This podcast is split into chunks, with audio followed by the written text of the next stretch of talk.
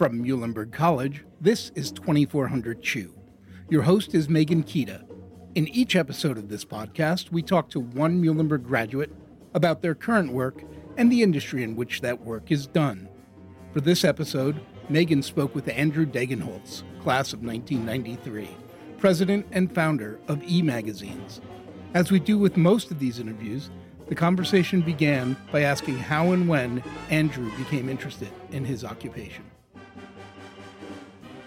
Right after graduation at Muhlenberg, I took a job for a local college magazine and I worked for this company for four or five years and learned about advertising, learned about how to put the editorial together, the distribution, even the printing, and got a got a good taste for the magazine and the publishing business.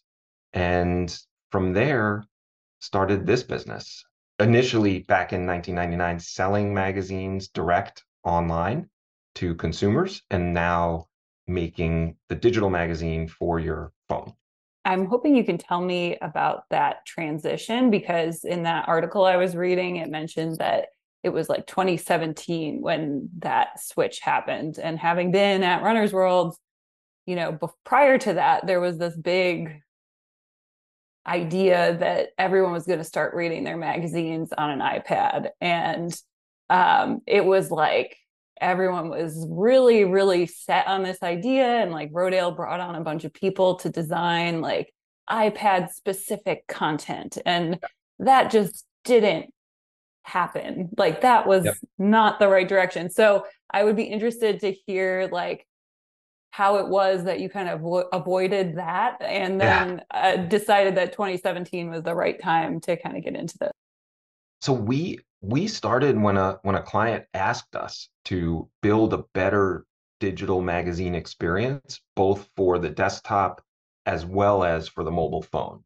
and some of the challenges and maybe some of the challenges that you experienced at rodale included um, the the ability to access the content immediately without having to download an app or log in and authenticate using a username and password.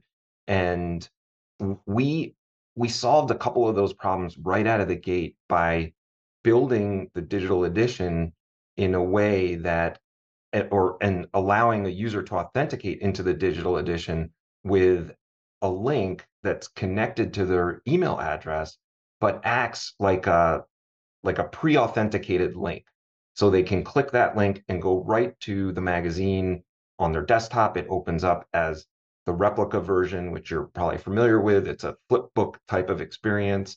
And then on your mobile phone, it's all reflowed so that the content still has the brand experience. It has the fonts, it has all the, the high resolution and beautiful images and the content, but it's in a single column for an article, and you can swipe through each article. You still see all the ads. So that was our initial challenge because before that, you would look at that, you would get this like PDF version of the magazine on your phone, and you'd have to like pinch and zoom and and then move it around to read the content. So it was really a challenge for users to enjoy the content. So that's really was the initial part of the idea.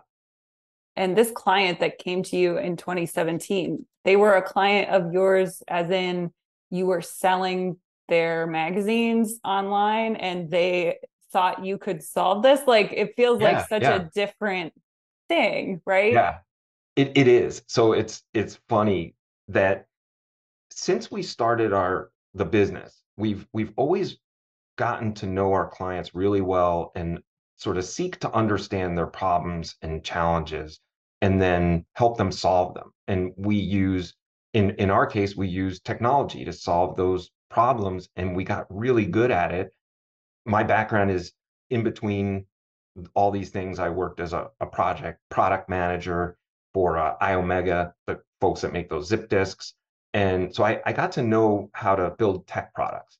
And we're really efficient in being able to build landing pages for a publisher that wants to drive orders, but they don't have the bandwidth internally to build their own landing page. Um, we built out websites and shopping carts and other types of solutions that made the publisher's ability to drive orders and generate revenue easier and like we we basically started doing things better faster and less expensive using technology. Our publishers started to see that we had that reputation and then this particular client asked us about they they said look the the experience is just not good right now and we need a better experience. And at the time i was not interested in digital magazines. I i said to them i put together a list of seven vendors and said here call these vendors i think they can do this for you. Give them a shout and and they'll they'll solve this problem for you. And a couple months later they came back to me and said we don't want to work with any of them. We we need to have a conversation and explain to you how much money we're spending on this and what we're trying to solve and we think you can solve it. And when they described to me the opportunity like the full opportunity i jumped on it right away and i was like yeah this is this is definitely in our wheelhouse we can solve this it seems like you had the good fortune here in a way of coming on at a time when people had tried all these other ways to make this work and you yep. could kind of pinpoint what it was about those ways that wasn't working. Like nobody wants to download another app. Nobody can remember their password, but publishers want to have a paywall of some kind so they're not just giving away their content for free. So 2017 right. was kind of the time when everybody had tried all these other things and been like these don't work and yeah. you found a way to get around those things. Yeah, absolutely. Can you kind of talk about how that grew over the years to where you are now, where, you know, it seems like there isn't a major publisher that mm-hmm. doesn't mm-hmm. work with you? Yeah, we we do work with all the publishers in the US for the most part. There's maybe like one or two holdouts and we're pretty confident that eventually we'll work with everyone. And I guess the way that it it was pretty wild. I've been in the industry in the in the magazine industry for well my entire career. So I know the folks in the business. I have a good network of people and when so we were able to get the meetings that we needed to get with the with our potential clients. And when we came in and showed them what we were doing, how we were doing it, that it was going to cost less money and provide a better product and a better user experience for their customers, their subscribers, almost nobody said no. And and that was 5 years ago and we still retain all of those same clients. We essentially haven't lost any client. The only clients that we've been losing are clients that shut down a magazine. So, can you talk about a typical workday for you? Is there a typical workday? What does that look like for you? Do you want to know before 2020 or after 2020? Uh, uh, nowadays, yeah. yeah, nowadays. So we've got about 25 people and we're all over the country. Uh, we we're all remote. We in June we we closed our office in Chicago because essentially nobody was nobody was coming in. We were doing better than we were doing remote. So the sort of remote experience is very efficient for our business. A typical day is, oh boy, let's see. Every day is different and brings new challenges. I check in with the tech team first thing in the morning. They're really the the heart of the business. They're they're managing all of our products, all of our software, our roadmap, and I'm kind of like the de facto product manager. So it's actually really fun. I get to talk about what new features we want to add to our user experience, and they're able to deliver on those ideas. And then I meet with the business development team, and everything is over Zoom, which is okay. It's not the greatest, but it's better than talking on the telephone, right? Because you can at least see someone and sort of feel like you're communicating at a at a more personal level. And spend a lot of time on Slack and then hopefully meeting with publishers and clients and talking about our various new features and signing up new clients. Can you talk about the kind of most challenging and most rewarding aspects of your job? Um, I think the challenging part is figuring out the new, finding those new things and identifying the new opportunities for our clients. And trying to trying to see where the business is going. And then build to that. And it's challenging because you have to invest resources technical resources business development resources and it doesn't always work out so as an entrepreneur i'm always trying to identify these market opportunities. So like it worked out really well with the digital editions and like you said in 2017 we were at the right time at the right place with the right product.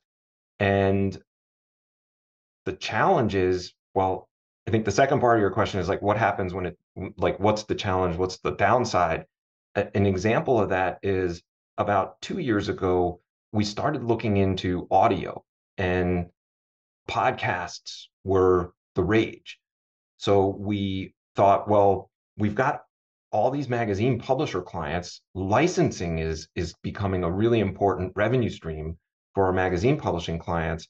And an untapped opportunity is licensing those articles to Spotify and Audible and, and other platforms that want more audio content. So we we hired uh, voiceover artists to read the articles and uh, worked with some of those platforms to put together sort of little mini magazine, mini audio magazines, let's say. And it didn't quite work out.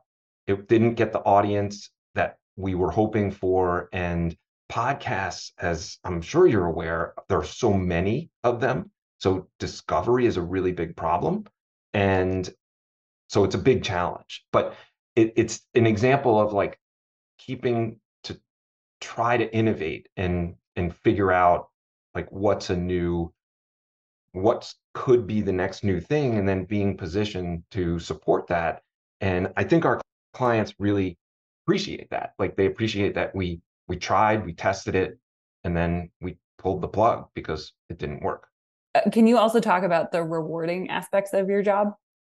It's i think the the team that we have here is really strong and i mean some people have been with the company for 15 20 years. I, I don't know if we mentioned this to you or i mentioned this to you but um, my business partner graduated muhlenberg with me in 93 john curtis and he and i were good friends in college and then after school he he knew I was starting a business. It was 98, 99, the dot com boom. And he was like, we got to do something. What can I do? How can we, how can I help? And he joined up about a year after I started the company. And so it's, I think it's rewarding to build a company that has people that I like working with. I look forward to talking to them every day and they all really care passionately about our vision, which is to help publishers that have premium content leverage that content for their consumers and drive revenue. So I think that's one of the, I would say one thing is the company being able to build a company that supports people and they enjoy working here, I hope. I think they do. And then to be innovative and to come up with these new products and solutions for magazine publishers. Because, like you said, I think everyone is trying to figure out this transition still trying to figure out this transition from print to digital. How do you do it with your content in a way that, well, that still delights your your end user, your reader? And we're committed to supporting that for our publishers.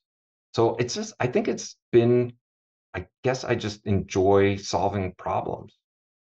What guidance or advice would you give to someone who's interested in doing what you do? I would approach it from the standpoint of of starting a business and and being entrepreneurial. And I would say that you need to be a good listener and seek to understand and find out what challenges your friends or clients have that you might be uniquely suited to solving, whether it's solving using technology or whatever your expertise or whatever you're passionate about. And then think about if you can create a product out of what you come up with and think about if someone try to sell that product to uh, someone and see if they'll buy it so I, I think i think i would just say to and then and then also be open to you gotta be open to failure and to change paths so we started out selling online print magazine direct to consumer. And we've taken a lot of different paths along the way to end up where we are. And you have to be flexible in order to make sure that you're not going to end up a dinosaur and stuck in a in a tar pit somewhere.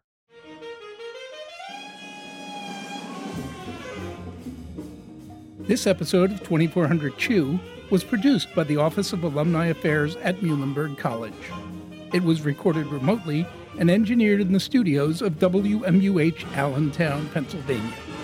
Our opening and closing music, from Cowboy Bebop, is performed by the Muhlenberg College Jazz Big Band.